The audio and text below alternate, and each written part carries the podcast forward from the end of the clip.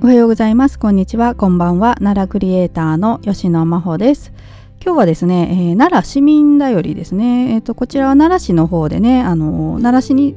お住まいの方はね自宅に届くものかなと思うんですが奈良市で出されている広報誌ですねこちらの中で、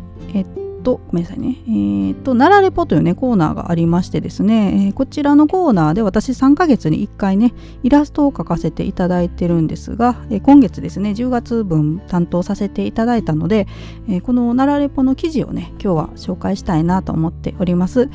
はい、で、えー、この奈良市民だよりなんですけれどもあのネットでね見ることもできます。PDF データがね公開されてますのでまた概要欄にリンクを貼っておこうと思いますが、えー、この奈良市民だよりの31ページに、えーと、記事が載ってますのでね、はい、そこのイラストを描かせていただきました。で、えー、今回の記事なんですけれどもテーマがですねえー、奈良中が湧いた国鉄関西線に待望の電車というね、えー、ことで記事が書かれててえっ、ー、とえっ、とサブサブタイトルがですね、えー、約60人の関係者が集結。昭和48年に奈良駅で行われた出発式。はいということでね、えー、紹介がされているんですが、まあ、昭和48年のお話なのでねちょっと古い、えーまあ、話題というかね、まあ、ここでねあの奈良レポっていうコーナーはね大体ちょっと昔のね昭和の、えー、頃のね奈良奈良市のお話をね紹介することがほとんどなんですけれどもね今回も、はい、昭和48年のお話ということで、えーまあ、奈良駅で行われた出発式ということでちょっと記事紹介させていただきますね。はい、今からちょうど50年前国鉄、えっと、現在の JR ですね。国鉄関西線の奈良から港町、えっと、港町っていうのは現難波駅のことだそうですが、えー、奈良から港町間の電化工事が完成しその出発式が奈良駅で行われました。式には市や国鉄関係者ら約60人が集結。県警音楽隊の軽快な演奏の後秋空に放たれた風船を合図に快速電車が出発しました。この区間は古代文化発祥の道とも言われそこをかける様子は春日大社をイメージした朱色の車体も相まって古代都市奈良を彷彿とさせました。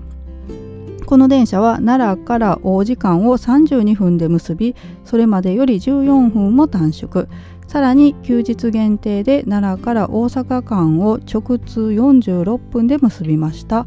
通勤や通学の利便性向上はもちろん観光客も目に見えて増え奈良市民は大喜びしたそうです。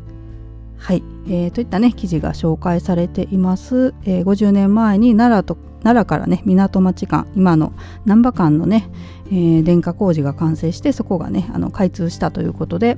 はい、かなりねあの大阪と奈良のね、まあ、時間的な距離が近くなったっていうねことが紹介されています。はい、でまあ私あのイラストをね描くにあたってですね、えーとまあ、48年のお話なので当時のね、えー、様子とかちょっとネットでいろいろと調べたりしてイラストをね描こうと思って資料を集めてたんですけれども、まあ、なかなかねこの出発式のね、あのー、様子の何て言うんですかね当時の資料みたいなのがね出てこないんですよね。なのでまあかなりね私の何、うん、て言うんですかねえー、イメージとか入ってたりもするんですけど、まあ、別のねあの出発式の写真を参考にしながらね奈良でやったのはこんな感じだったのかなとか思いながらちょっと書いてるものなのであのね本当に鉄道が好きな方ね鉄道ファンの方でこの当時のことを知ってる方からするとねあのイラストを見たらちょっとちょっと違うんじゃないかと思われるかもしれないんですが、はい、その点はねちょっと資料がえー、もう本当に当時のその場所っていう資料がない中で書いてますのでねちょっとお許しいただけたらとは思うんですけれども、えー、で、えー、記事の中にねありました通りですね。えーと、快速電車とね普通電車が走ってるんですけれども、えー、快速電車の方は春日大社をイメージした朱色の車体ということで、えーと、白とね、え、朱色の、えー、ツートンカラーですね。はいあの紅白というかねすごいめでたい感じのねカラーリングがされていてで、えー、普通電車の方が黄緑と言っていいのかなあのー、本当に若草山みたいなね色でした。はい。で本当にねこれもう奈良奈良だなっていう感じのね色味の電車が、えー、当時走り始めたということで走り始めたという表現合ってるのかな。まあまああの開通してね走ったということですね、まあ、かなり大阪までがね、えー、早く行けるようになったと。だからまあ逆もしかりでね大阪から奈良に来る方も増えて観光客も、え、増えたというねお話が載っていますはい、またあの気になる方はね、え、データでも見ていただけたらと思いますはい、で今日、まあ、あの話そうと思ってたのはこれぐらいでなんですがまだ5分ほどしか話してないのでもうちょっと雑談してね今日は終わろうかと思います。まあ、いつもの通り今気になっている奈良の話題についてちょっと触れようかな。と思いますが、はい。えー、またねあの私が X に投稿したというか、えー、リリポストしたね内容から今日ご紹介しようと思うんですけどえー、まず1つ目がですね、えー、東大寺さんのね X でツイートされてたのを今日リポストしたんですが明日ですね、えーと、10月5日木曜日に手貝絵が減収されるということで、えーと、法要終了後10時頃からですね、えー、勧進書8万殿あと阿弥陀堂をあと公会堂をね回避するということであの開く扉を開くっていうことでねえー、で、えー、ちょっとごめんなさいねリンククリックして配管料が600円ということですね小学生以下は無料となっています。で配管時間が10時頃から16時ということでねはい明日ですね。え、ー、と時間が、まあ、10時からなのでえー、10月5日だけのねこれ会費だと思いますのでね是非明日奈良行かれる方は立ち寄っていただけたらと思いますがえー、っと、ちょっとこれも見とこうかな。まずですね、勧進場の八幡殿の方で公開されるあのお像がですね、国宝の創業八幡神座像が、はい、公開されますね。で、あと、えー、勧進場の、えー、阿弥陀堂の方ではですね、五光私有阿弥陀如来座像が公開されます。こちらは重要文化財ですね。はい、でもう一つ後継堂の方ですねこちらは、えーと、重要文化財の後継承認座像がね、えー、特別に公開されるということで回避するということでねはい是非見ていただけたらと思いますが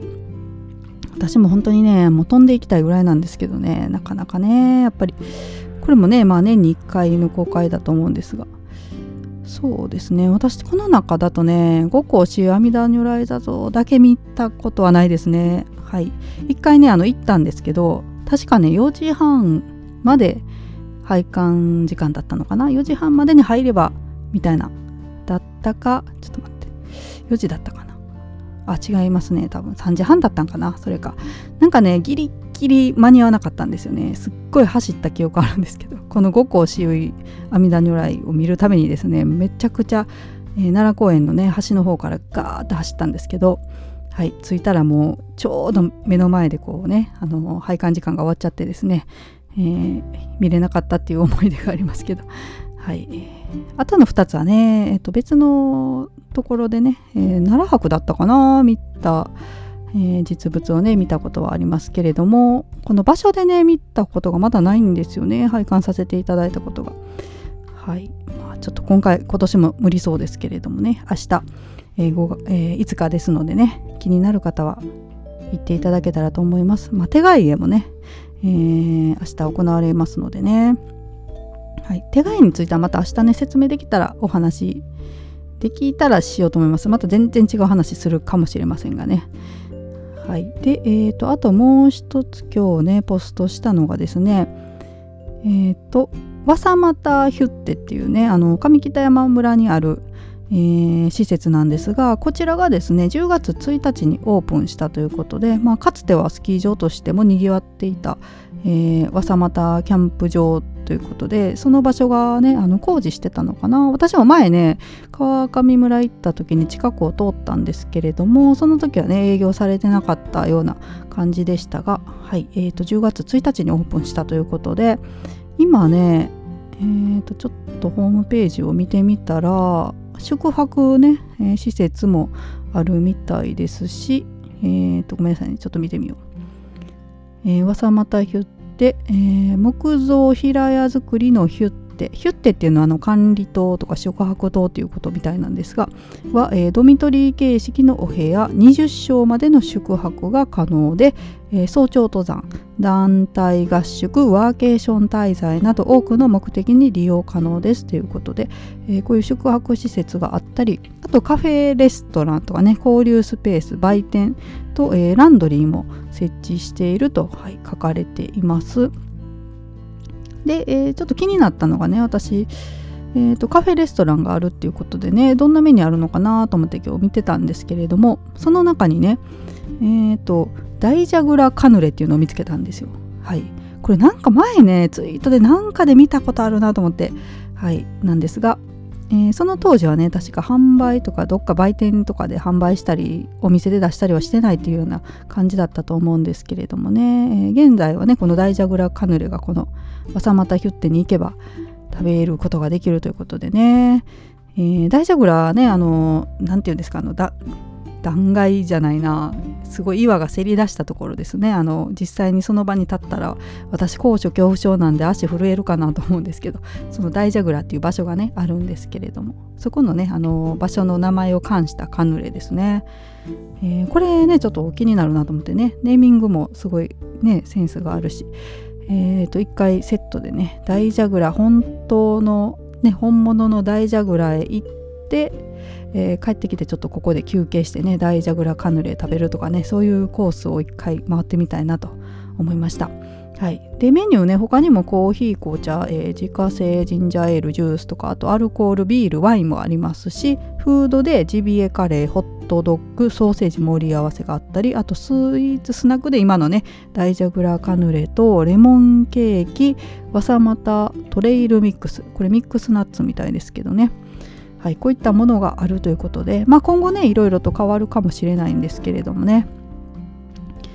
はい、またあのちょっと気になる方はねこちらもホームページリンク貼っておこうと思いますのでチェックしていただけたらと思います。